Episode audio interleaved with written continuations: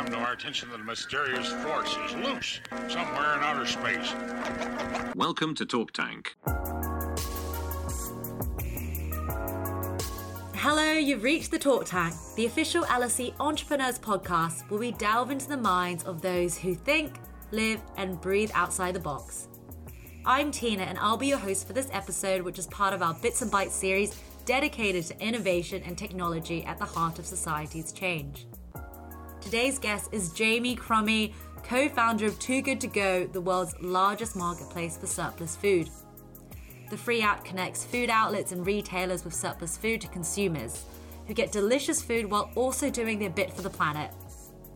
Jamie was part of Forbes 30 Under 30 in 2019 and won Young Entrepreneur of the Year in 2020, so we can safely predict he'll be continuing his impressive work in 2021.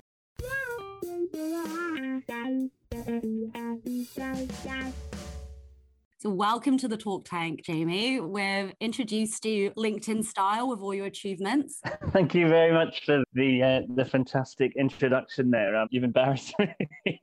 No. Thank you very much for inviting me on. Excited to to talk with you today. So, can you give us a bit about your background? What led you to where you are today, fighting this food waste battle? Well, a bit about Too Good to Go. So, you've done a, a fantastic introduction there. You know, we are a, a social impact company that is all about fighting food waste. And, you know, our vision has always been and always will be, or to be, you know, dreaming of a planet with no food waste. So a bit about myself and, and my journey into into the world of food waste then. So it's you know I often often go go about telling people how I how I found myself to become a, a food waste warrior, a food waste crusader. And people often presume or assume that I must, you know, abroad, like grew up on a farm or my parents were um, chefs or something like that, and I experienced uh, food waste firsthand through my upbringing. Um, but it, it, it, wasn't quite like that. And actually, what my what my parents um, have done, and and and incredibly grateful for them doing it, is just you know inspiring me in a in having this this I guess unquenchable desire or motivation around social and environmental justice. So even as a young kid, you know, I was brought to various different picket li- picket lines, um, and was uh, and was there waving my um, wa- waving my banners and my placards and, and whatnot. But uh, like men, many people, you know, you um, you end up sort of traveling the world, and I actually spent some time uh, working out in Australia, and it was there, you know, I was um, sort of continuing to pursue this this career around social and environmental justice. You know, I was I was studying um, international law at the time. I was working with a NGO out there on Torres Strait Islander and Aboriginal rights. But at the same time, I was working um, in the event industry. So Australia is quite an expensive place, and it was here in the event sector which I yeah, I, I would just remember being flabbergasted and shocked by the amount of food which we were having to throw away um, and there wasn't a solution for it. Anyway, fast forward a few months, I was then working with Amnesty International at an event which was catered for by a group of individuals, amazing people who were rescuing food from, from the trash and repurposing it into an amazing spread. And it was actually speaking to these individuals which really inspired me.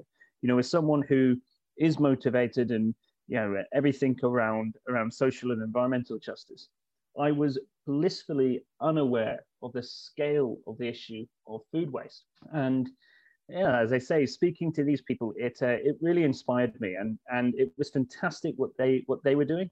But I wanted to, you know, think of a way in which we could rescue that food before it hit the bin, because you know not everybody wants to go dumpster diving. So that is the long or short story, I guess, of my of my journey into food waste. Yeah, I think that's such a good point as well. I, how shocking it is. The fact that food waste is almost inbuilt within the system. I think I read somewhere that supermarkets have to be stocked to the brim because as a consumer, you don't like it when you see the, you know, fruit aisle not being completely plentiful. So I think it's great that Too Good to Go is addressing that. And digging a bit deeper into this topic of food waste, I've got a little game called Leave It or Eat It. So don't worry if you've never heard of it before, it's because I made it up. But it's fairly um, intuitive. I mean, it, it sounds like it's it's on a it's on a fast track to becoming sort of the BBC's new next game show. I, I, I like the sound of it already. Thank you very much. That is actually my long term plan. So I'll list a food item which may be perceived by some as food waste, and you can let me know whether you'd leave it or eat it and why. So starting off with a broccoli stem. okay, well, I'm, uh, this is going to be easy, isn't it? I'm, I'm, I'm the food waste crusader, so uh, I would definitely, I would definitely eat it. Okay, apple core. Apple core. Um, probably wouldn't eat it actually. I've oh, just really? eaten apple there. Yeah. Oh, so you don't eat the wouldn't whole eat the whole core. Wouldn't eat the whole core.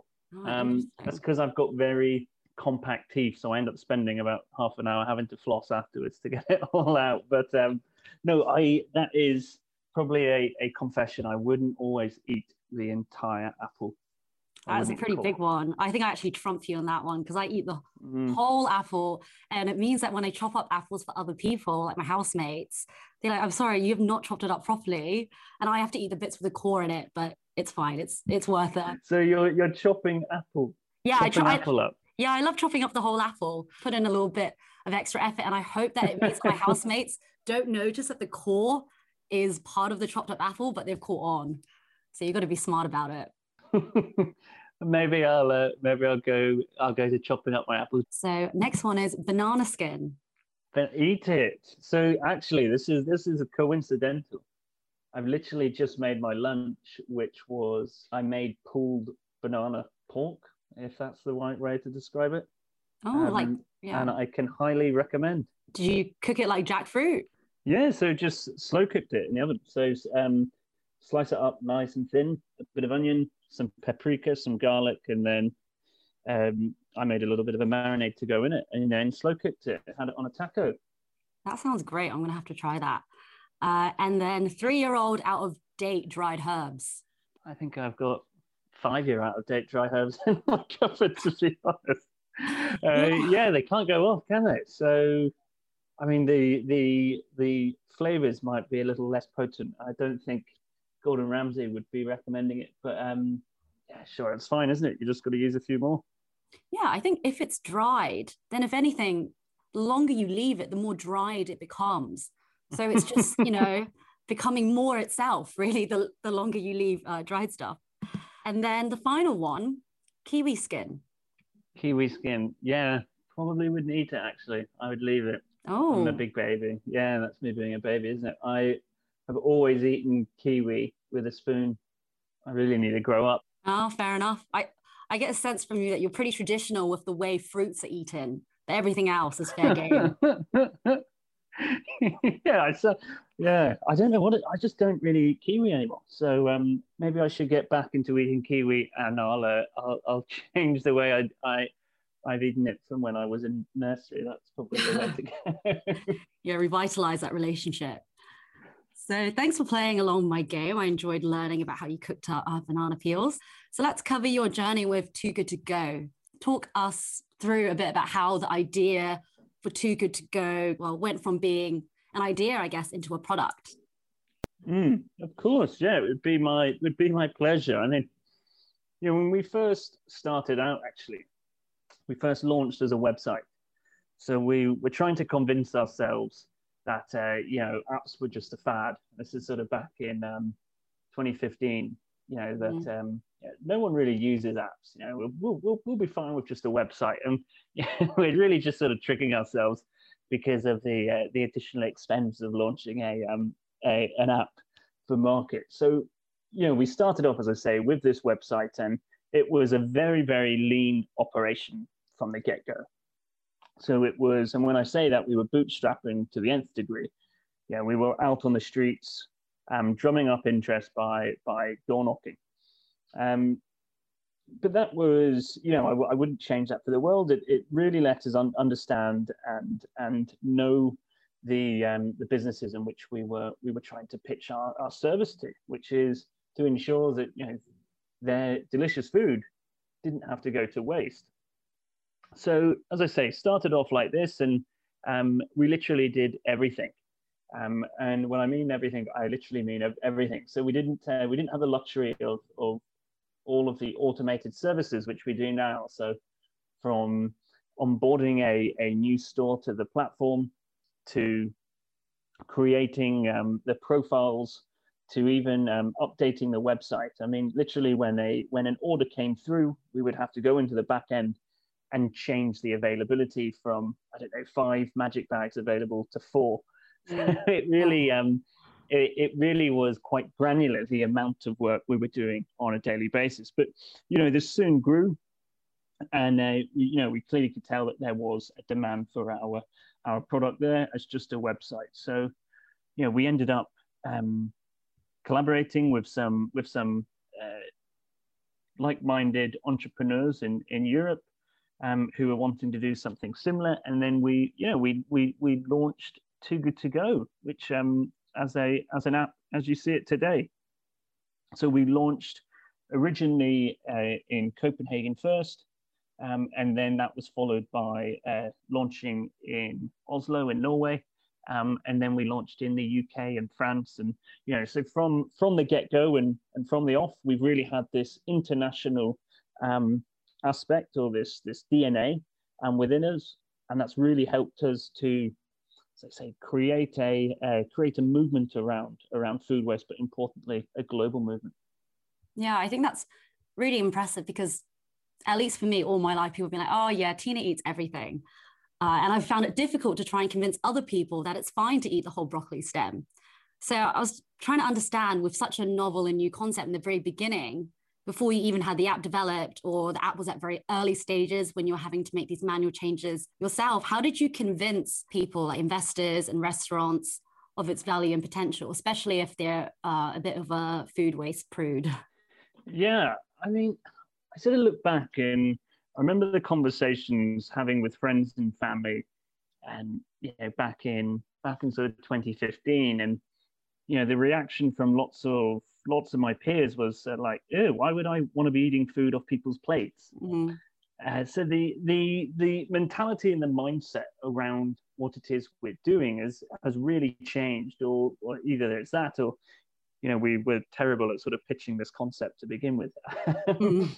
So um, you know that is that's been a big thing for us is is just seeing how the environment around around food waste and the way in which people perceive food waste um, has really changed because yeah, ultimately it isn't it isn't waste is it? You know if we if we're referring it to waste um, it's essentially saying that it's a it's a it's a product with very little value. Um, well in fact the the food that goes through our platform and, and food waste in general is edible food. You know it's perfectly good food. It's fantastic food even, um, and it's it's really about conveying that this that this food we're talking about is is something which is perfectly good to eat, and really switching those those mindsets around how we perceive surplus food. Mm, yeah, that really stands out to me. So I think Too Good to Go's approach to food waste is retelling the story of it by making it fun, which is really effective because we don't respond to facts and figures nearly as much as we should, perhaps, but we all love a good story.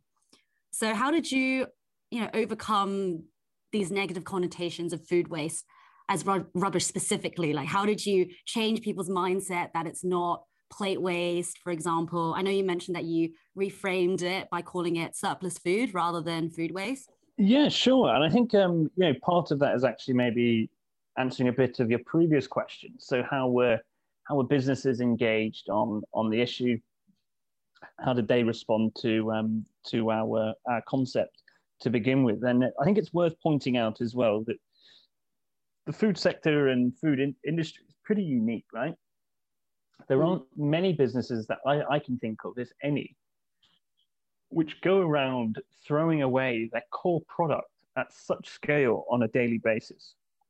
You know, you don't really think of car manufacturers throwing away mm-hmm. half of the cars or a third of the cars in which they produce on a daily basis. So, you know, it was about, um, you know, a lot about what what we're doing is actually getting businesses to recognize that yeah, these these I guess traditional ways of practice, this convention, um, this norm of, of throwing food away doesn't need to be normalized. You know, there is a solution out there to ensure that you know your your day's trade the food which you've produced or the food in which you're stocking or bringing in, you know, doesn't need to be thrown away. And at the beginning, those those conversations were really what kept us going. It really was that mm. that um, that inspiring moment for us that you know, businesses really recognized that there was the need for a solution like this. Um, you know, many, you know, we, you know, when we first launched, we uh, pretty much just worked with the hospitality sector. You know, since then we're now working with the retails, um, we're working with contract caterers, hotels, food producers, etc. You know, these were individuals who, you know, were spending their whole day preparing food, mm. serving food, cooking food. You know, the last thing they wanted to do was then see, um, you know, their passion, see their day's work end up in the bin. Um, mm. So that there was was, as I say, something which really kept us going. Is the immediate feedback that we received from businesses was actually wanting to use a solution like this. I can see that being a great motivator. And I read in the early days that you did things to save costs, like sharing a bedroom with a co founder. so I want to know what was this period like for you in particular, not just for the business, but for you? Um, yes, depends how we look back on it. Um, I probably like to look back on it with a, with a little bit of ro- rosy tinted mm-hmm. glasses. Um, but yeah, as I, as I sort of mentioned earlier, when we first uh, launched, we were an incredibly lean operation and we were we were bootstrapping um, mm. to the nth degree and you know that did mean in some situations you know it was it was sharing a bedroom other times it was um, you know we were having meetings all, all all across the country and it was i guess utilizing our our network of of very generous friends who would open up their their sofas for us when we mm. needed to um, but yeah this was a this was a period of time where everything that we could muster was reinvested back into the business itself. And you know, I, I think about all of the all of our partners whose uh, food we were able to enjoy through the platform. A lot of the time, we were eating that food um, through through Good to Go. Um, mm. Not just because we wanted to use our own product, but because it was one of the few ways in which we could afford to eat out. So it was a um, uh, as they say, a, a operation where we where we did lack funding, um, and where any of the revenue which we were generating was going all all of it going back into the business to ensure that we could keep growing, um, and and we could keep you know striving towards this goal of of, of creating a global movement around food waste. Oh, all in. You weren't just living and breathing too good to go. You were eating it too. did you did you ever have doubt um, did we ever have that? Well, of course, there's, there's, there's, there were days when we, when we probably questioned ourselves, but what we've never lacked is, is passion and hmm. enthusiasm mm. or dedication. And one story I always uh, like to sort of retell is, you know, one of the, one of the first sort of meetings we had um, in the early days. So when we first launched, as I sort of alluded to earlier, um, our primary focus was on the hospitality sector. You know, in fact, we are actually focusing mainly on buffet restaurants.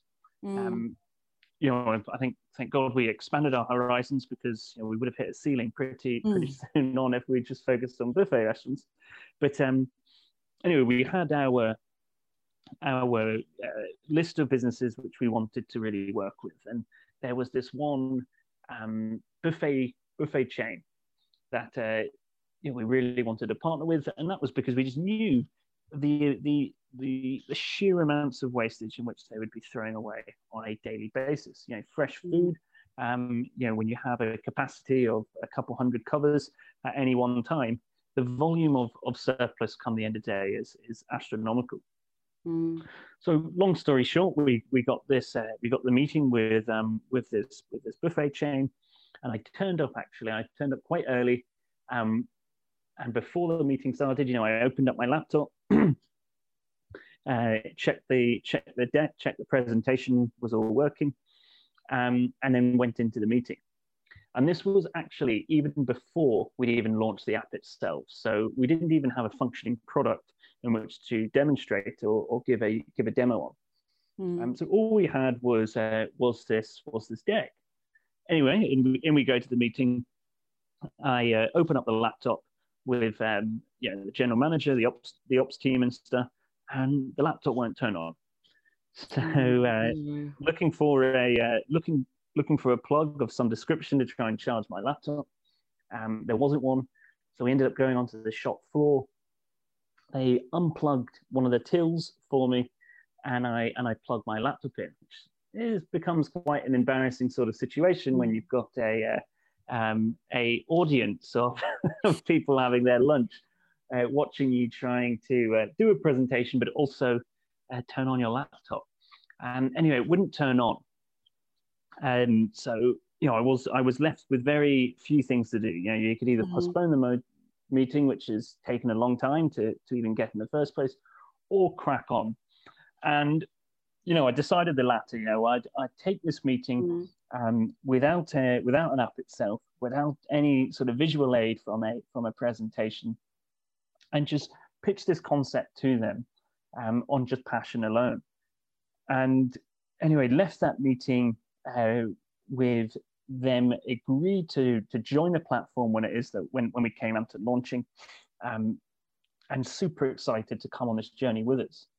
Now, you know that was, as I say, one of the most um, most impactful meetings I think I've had to date because we didn't have an app yet, and it was just on this passion alone we were able to onboard this business um, with a whole host of their other restaurants as well, because they they recognized the value of what it was that we were offering, um, and they saw the need of having a product which allowed them to keep producing their food for their buffets, but ensure that they could recover sunk costs and ultimately not have to throw food away. So that there was, um, as I say, you know, one of the uh, one of the most memorable occasions, and it really gave us that um, that inspiration um, to carry on with what, what we do. And we really knew, well, personally for myself, from that moment, knew this would be a great success because even without having an app to to demonstrate, we could um, uh, we could really win the hearts and minds of um, of businesses which we really want wanted to work with. Mm. Um, but anyway, long story short, as I say, then uh, jump back on the tube, open up the laptop, and uh, it turned out that the brightness was just down.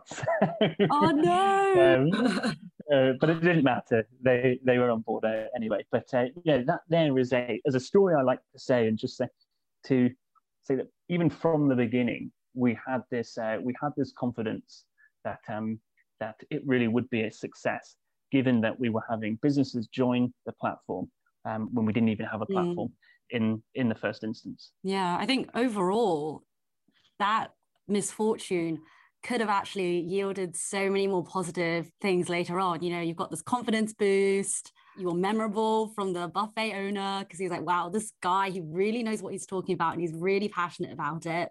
So I think that's pretty great. And it really gives life to some cliches like if your heart's in the right place and the show must go on. And as part of changing people's relationship with food waste, I know you've got this campaign relabeling the best before label with a look, smell, taste, don't waste label.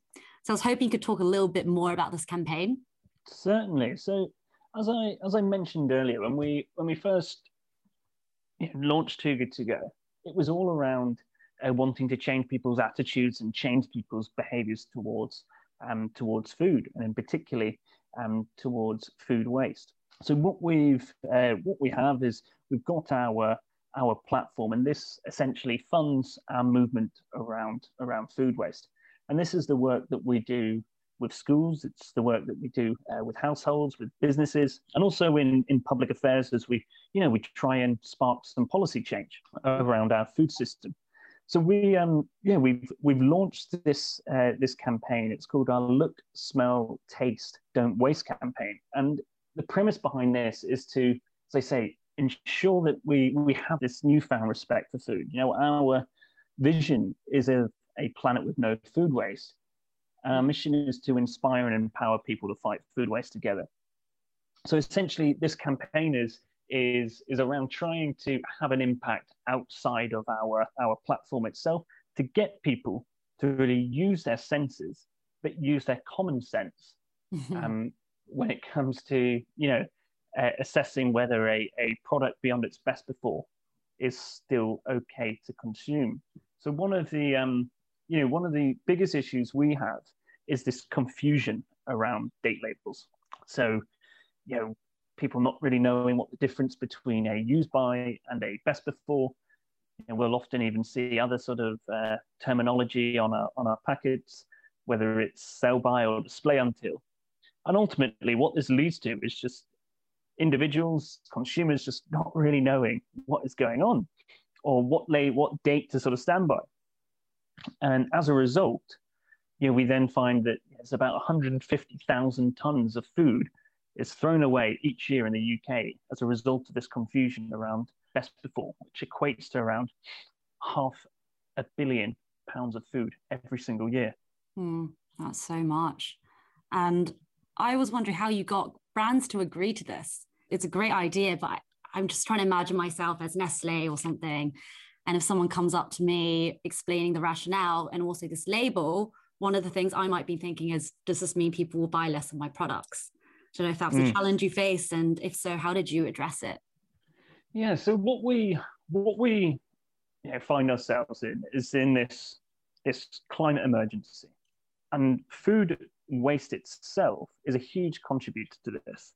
So, you know, food waste accounts for between eight to ten percent of all greenhouse gas emissions, meaning that if food waste was a country, it would be the third largest greenhouse gas emitter after the US and China. And what we also have is is food producers who are committed to wanting to uh, committed to reducing uh, the amount of food in which we're throwing away, not just in the UK but globally. Um, so when we have that as a as sort of context and a bit of scene setting, um, you know, we we you know we have a an environment at the moment where where businesses are actively um, trying to reduce food waste because of the climate emergency in which we're in. Um, but yeah, your question around you know would uh, would businesses not want to join the campaign because they'd be you know scared that they're uh, the they'd essentially be asking people not to to buy or incentivizing people to buy so much food, and I think it's the opposite. You know what it demonstrates or what it allows for these businesses to do is actually take a take a leading role in this um, in this fight against food waste, but in the wider sort of context of, of being a more sustainable and more climate conscious um, business. So the likes of Nestle, of, of Danone, of Arla, um, and a whole host of other brands as well have joined the campaign by adding our our label, which is the look, smell, taste, don't waste logo onto onto their packet. And as I say, it's a chance for them to to um, to really be a pioneering brand, but also have a tangible impact. So what we're trying to achieve with this label is to create a behavioral nudge. Mm. So when an individual, when a when a uh, when someone at home sort of opens up their cupboard, open up their fridge, and they see that something has gone beyond its best before date, you know, they're reminded to use their senses to look, smell, and taste the food rather than waste it. Mm. I love that you mentioned that it's a behavioral nudge because I think food waste is fundamentally a behavioral problem. And I'm, I'm a behavioral science student. So I've especially noticed how you baked in instinctive motivators to get people to limit food waste through the app. So, for example, there's a sense of exclusivity because there's a limited number of magic bags, which just makes people want the surplus food that much more. And you're positive framing wasted food as you know, too good to go food and the concept of magic bags makes not knowing what you're going to get much more exciting. So I was mm. wondering, how did you come up with these features? So you know, it's quite interesting um, the way that you you approach that from a behavioral science perspective. So the reality is when we've when we've developed the magic bag itself, it was more around thinking of something which worked not just for the individual, but worked for the business as well. So the the great thing about the Magic Bag, and for those that don't know uh, what it is, when you purchase um, a Magic Bag through the app from whatever food business it may be, let's say for argument's sake, it's uh, it's a sushi shop. Mm. You won't know exactly what sushi you're going to collect. Um, it's literally just whatever's left over. Um, so, as I say, you won't know what sushi you're going to get, but you can be pretty darn sure you'll be going home with some type of Japanese food. So, you know what we're when we're talking about this from a operational perspective, from a from a business perspective, it means that it's um, it has very little operational impact for them. So in an industry like the food like like the food sector, where um, it's it's very resource intensive um, and there's very little time, this allows the solution to be um, uh, to to really work with the operators and with the food vendors. So it allows them, as I say, to save time. Um, on top of that, by not having to itemize the food itself, it then it then takes away any fears of cannibalization. Um, and what I mean by that is, um, you know, businesses may be conscious that if um, if uh, you know you were just listing products at a third of their of their retail price, then uh, then individuals may just sort of wait until the end of service to collect that specific item. But by having this mm. magic bag, there's none of that guarantee, which takes away that um, uh, that sort of fear of cannibalization. Not to mention, um, the business themselves can control uh, when the collection window is. Uh, but at the same time, from a consumer perspective, you know, this notion of the of the magic bag is all about our sort of mission of trying to you know place that lost value back onto food. Mm. And you know what I what I mean by that is it's it's um it's creating a surprise element. And going back as well to the to the context of climate change, it's about creating a solution which is which is fun. You know, so you know when we talk about climate change, it's very often we're focusing on the doom and gloom, but actually, this surprise element, this magic bag element, actually makes fighting food waste something which is fun. It's something that's engaging. It's surprising. Um, I've often get sort of told that uh, you know using Too Good to Go is a bit like uh, watching Forrest Gump eating eating some chocolate. You know, life is like a box of chocolates. Yeah. You never know which one you're going to get. So it is it is about this um, uh, this this fun factor, and at the same time, the magic bag keeps things simple, simple for the operator, and mm. simple for the individual, but it also um, keeps it accessible as well. Mm. From my perspective, I love it because I'm not a picky eater. I'm a lover of all food and a fan of trying new things. So that would be my too good to go profile bio if that existed. so few of us understand how much energy it takes to producing, storing, and transporting. For example, even a simple banana to our plates. All we see is a tiny portion of its life cycle not where it's come from, the transportation, the, the freezing, defrosting, and so on. So I was wondering, what is Too Good to Go's plan to educate us about food waste? Because what I appreciate is that you're not just a business, but you're a movement. Thank you, Tina. You're uh, you're doing my work for me. um, yeah, and as as you're sort of alluding to there, there is a lot of ambiguity or disconnect is probably the better way to term it around our our food system in general so as I as I and I'll keep mentioning that you know a third of all food produced ends up getting wasted. And I think the more that we can get this into people's minds, it, you know, we can start um, we can start having a, a a fundamental shift in, in how we approach food. You're very well to point out sort of the journey of the banana. None of us are probably aware of the, you know, it takes from the moment of, of harvesting the banana to ending up on our supermarket floors. That journey is over over, over three months. So what we are, are trying to do, as I say, is, is create this movement around food waste. And going back to our date label campaign that, that I mentioned earlier, this is what we're trying to do when we're when we're educating people around food and around food waste in general. It is by having mm. initiatives like this, which can educate, which can empower, which can inspire people all across um, the UK and further afield to start thinking about food differently. You know, what I always say, and and what I hope is one thing that will leave people um, with today is that fighting food waste is the most immediate, most impactful solution that we as individuals can do to reverse the effects of climate change. So, on that basis, you know, the more that we can inspire people to really start thinking about about their food and start thinking about fighting food waste, you know, we really are doing something something special in terms of the fight against uh, against climate change. Mm. And I think the way Too Good to Go goes about it is so effective because it doesn't feel like you're being lectured. It feels like it's a fun process, and it, they're like little nudges, like the label. So I feel like that works really well. yeah, it's like the other ways in which we're trying to do that, I say, is, is often through the work we do with schools.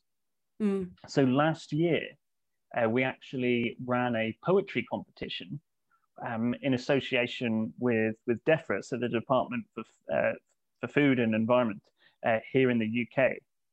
And this um, this poetry competition was all about getting young primary school children to start uh, thinking about food waste and and write their own poems Mm. on what food waste means to them. Um, so it was bringing uh, bringing food waste into the classrooms from a young age, and that's you know just one of many examples of the ways in which we're you know we're trying to build this movement across uh, around food waste, um, not just through the marketplace of the app, but through working with schools as well. Mm. Yeah, definitely. I think I read somewhere that children develop their food waste habits and financial habits at a at a young age. So that's definitely a good place to have an impact. Yeah, and pester power is a real thing. You know, kids who, who who who learn stuff at school, whether it's around recycling or around food, you know, they bring those um, uh, they bring those learnings back into the home, and you know, we can we can hope that you know a lot of those those positive learnings will be rubbed off onto their onto their families too. So moving on to our real talk section. So this is when we ask our guests questions which would generally be too intense, but we're all really curious about. So starting off, I'm always curious about what an unconventional truth people think helped them achieve their success. An unconventional truth that helped me with my. I don't know if it's a particularly unconventional. For me, uh, one of the, uh, key ingredients to my success, the continued success of, of Too Good To Go, I don't, I don't want to just put that all, all on myself, um, but is by having co founders.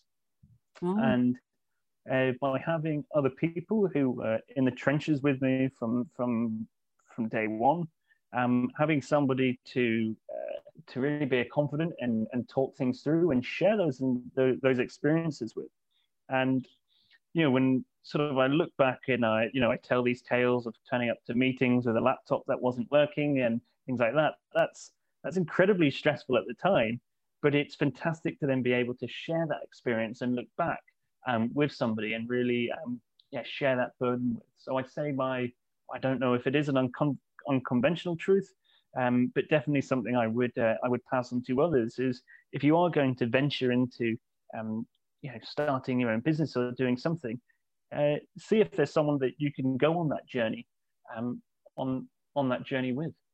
Yeah, that's really nice. It really matters the people that you go through hardships with. I think they can completely transform the experience. And final question if you could invite anyone in the world to interview, who would you invite? Anyone in the world to interview? Can they be? Um, is it dead or alive? It can be dead or alive, or even fictional. Wow. Well, I will be bringing. Who would I be bringing back to life?